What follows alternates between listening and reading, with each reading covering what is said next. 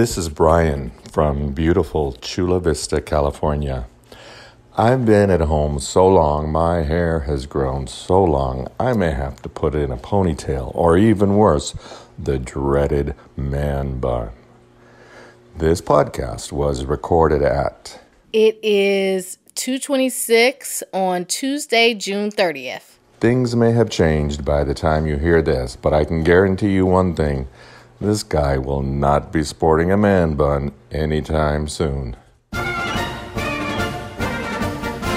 In all the horrors of the pandemic, I hadn't even thought about the man bun until now. Yeah, my hair's gotten a little longer, but uh, nowhere near man bun territory. You just wait. Hey there, it's the NPR Politics Podcast. I'm Ayesha Rascoe. I cover the White House.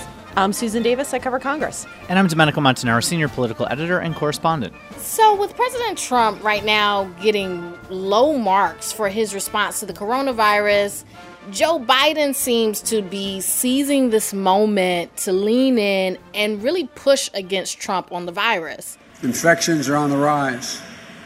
The threat of massive spikes that overwhelm the capacity of our healthcare system is on the horizon. Americans, anxious and out of work, are fearful for their lives and their livelihoods. Donald Trump is doing next to nothing about it. So he's really calling him out. And but what is Joe Biden right now actually asking to happen or saying that he would do differently? Well, obviously, there you can hear him talking about how he wants a more direct federal response. So far, we've seen the White House and the coronavirus task force led by Vice President Pence just sort of saying, hey, it's up to the states to decide how they're going to do things. They put out federal guidelines, but they're not all being adhered to, and they're certainly not enforcing those things. One interesting thing is Biden wants mandatory mask wearing. Uh, we've heard from uh, strong encouragement from Anthony Fauci, Dr. Fauci, who uh, runs the uh, NIH's uh, Allergy and Infectious Disease Agency, and from Dr. Deborah Birx, who's the coronavirus task force coordinator. That's a big thing, but it's become politicized.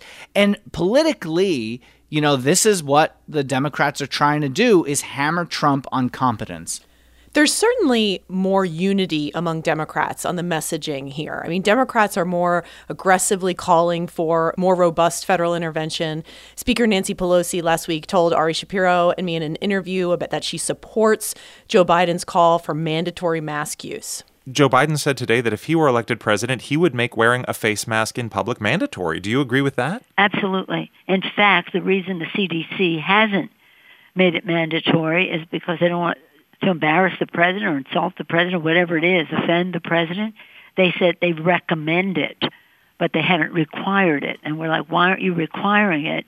The inference to be drawn from their response is that it's because of the president. And I think this is notable because you see Republicans on Capitol Hill not agreeing with the president here on masks. Uh, Lamar Alexander is the top Republican on the Senate Health Committee. And today on Capitol Hill, he said publicly that he wanted the president to more aggressively promote the use of masks, and even said he thought it would help if Trump himself would wear a mask in public from time to time because his followers would probably follow suit because they believe in what the president says and does. Well, you have, you know, health officials like uh, Anthony Fauci uh, saying that even if they're not calling for necessarily mandatory mask wearing, they're calling for people, you know, almost universal mask wearing or just people being encouraged to do it because that's the way that people are arguing to open up the economy safely. Domenico, President Trump has always had this kind of narrow band of approval ratings that he stayed in for his entire presidency.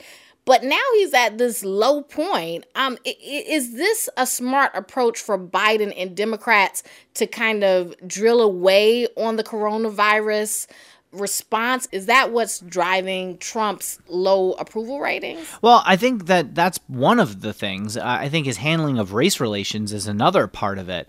Um, you know, his coronavirus ratings have not been very good. A majority of people disapproving of his handling of coronavirus, and we had in our poll uh, two thirds of people saying that they thought that he'd made matters worse uh, after George Floyd's death at the hands of Minneapolis police. So, you know, when President Trump weighs in on the culture war and weighs in on race, he really awkward about it. He doesn't know how to really talk about this stuff. It's hard for him to erase his 30 year history on race.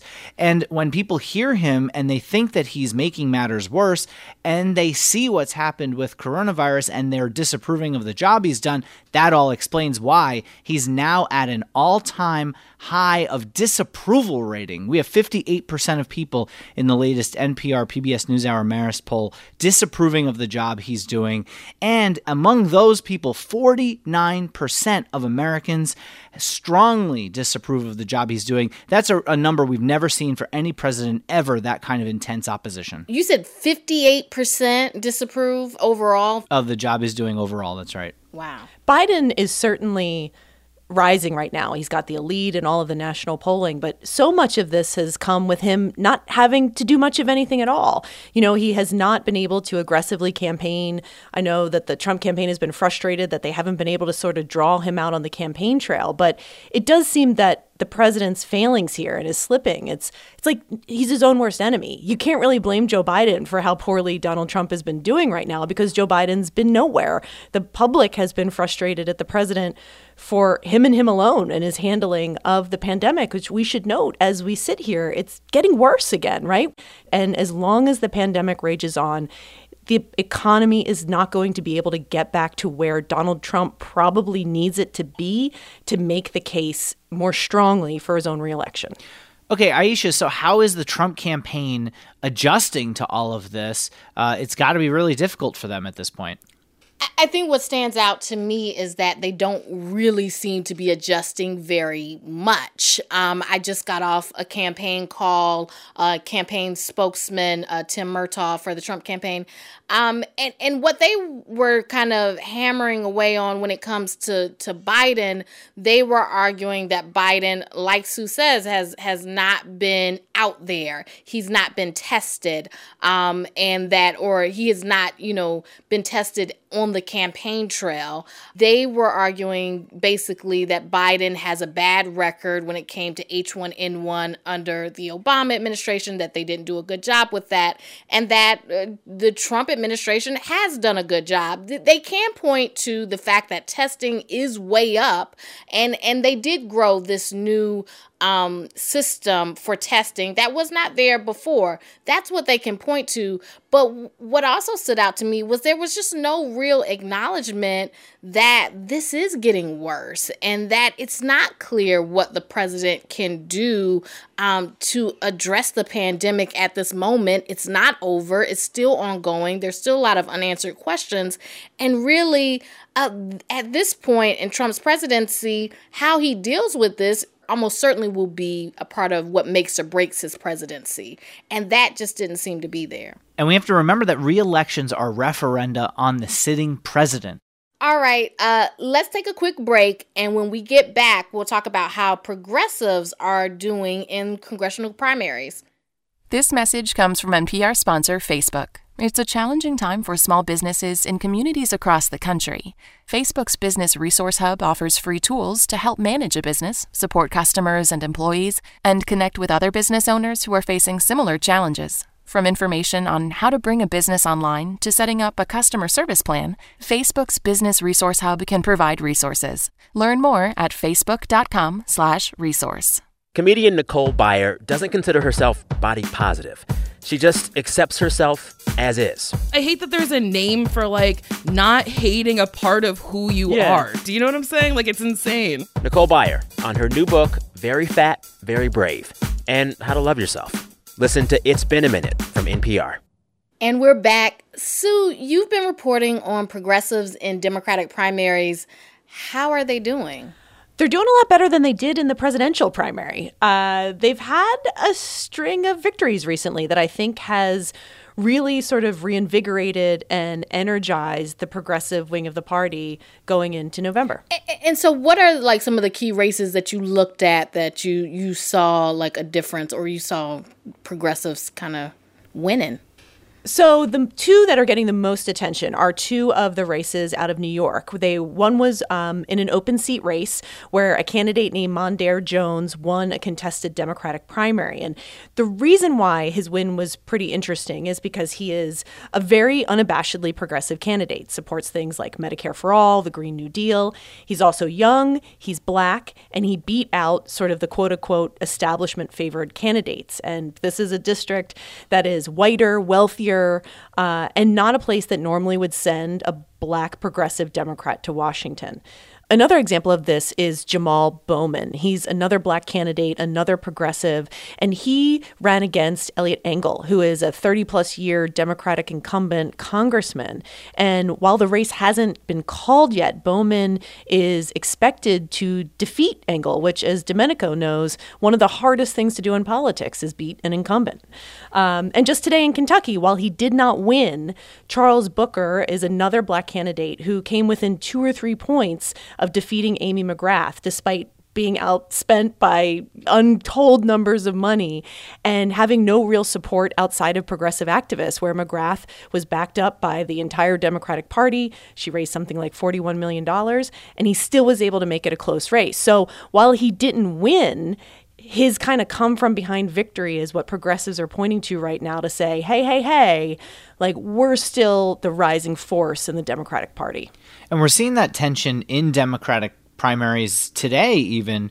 Uh, take Colorado, for example, where the former governor, John Hickenlooper, has really struggled in this primary. Colorado is the kind of place where, you know, Hickenlooper's kind of centrist politics really had won out, but Colorado has now become so much more democratic that democratic politics have moved even more progressive, and that's you know going to be really interesting because Republicans still think Hickenlooper is the tougher candidate against Senator Cory Gardner, and it's a key Democratic uh, potential pickup uh, for the, to, if they want to regain control of the Senate.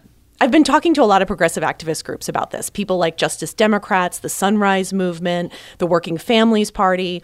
And all of them seem to agree that part of what's contributing to this sort of moment for progressive candidates is kind of the things outside of their control. One is the pandemic, and also the racial justice protests following the death of George Floyd, that it has created a political climate where people are not only um, more interested in hearing from younger progressive candidates who often tend to be non white, but also much more receptive to their message. And it, when these progressives go to Washington, what will this mean for governing? Uh, you know, especially if you have a you know a hypothetical Biden administration. Yeah, I mean, I think either way, they are certainly having a rising tide within the Democratic Party because people like Mondaire Jones and Jamal Bowman are going to win in November. Like winning the primary in these congressional districts was the hard part. They're virtually guaranteed to be members of Congress next year. Now, the question is if Joe Biden wins, what is the Congress he's going to be working with? Um, or even if Trump wins, he's going to be facing an even more progressive left House that's going to be room for even more confrontation. But for the question for Democrats is sort of who gets to lead the party here, right?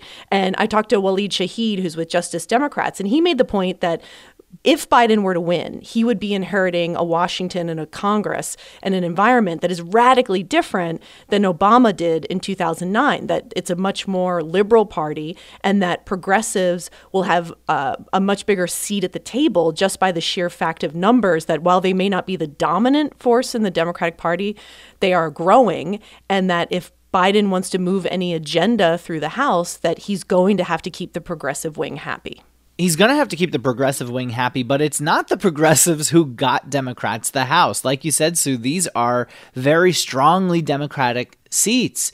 You know, the people who won Democrats back the House were those 40 or so moderates who wound up winning. And there's going to be that tension. I mean, even today in primaries in Utah and Oklahoma, states and districts, by the way, that aren't generally um, hospitable to Democrats. And, you know, if the national conversation is that the party is moving so far left, it makes it that much tougher for people like that, like Congresswoman Kendra Horn or Ben McAdams in Utah, uh, to be able to retain their seats. All right, let's leave it there for today. And it's not too soon to let us know what you can't let go of this week. Let us know what you can't stop thinking about, politics or otherwise, by recording yourself and sending it to us at nprpolitics at npr.org. I'm Ayesha Rascoe. I cover the White House. I'm Susan Davis. I cover Congress. And I'm Domenico Montanaro, senior political editor and correspondent. Thank you for listening to the NPR Politics Podcast.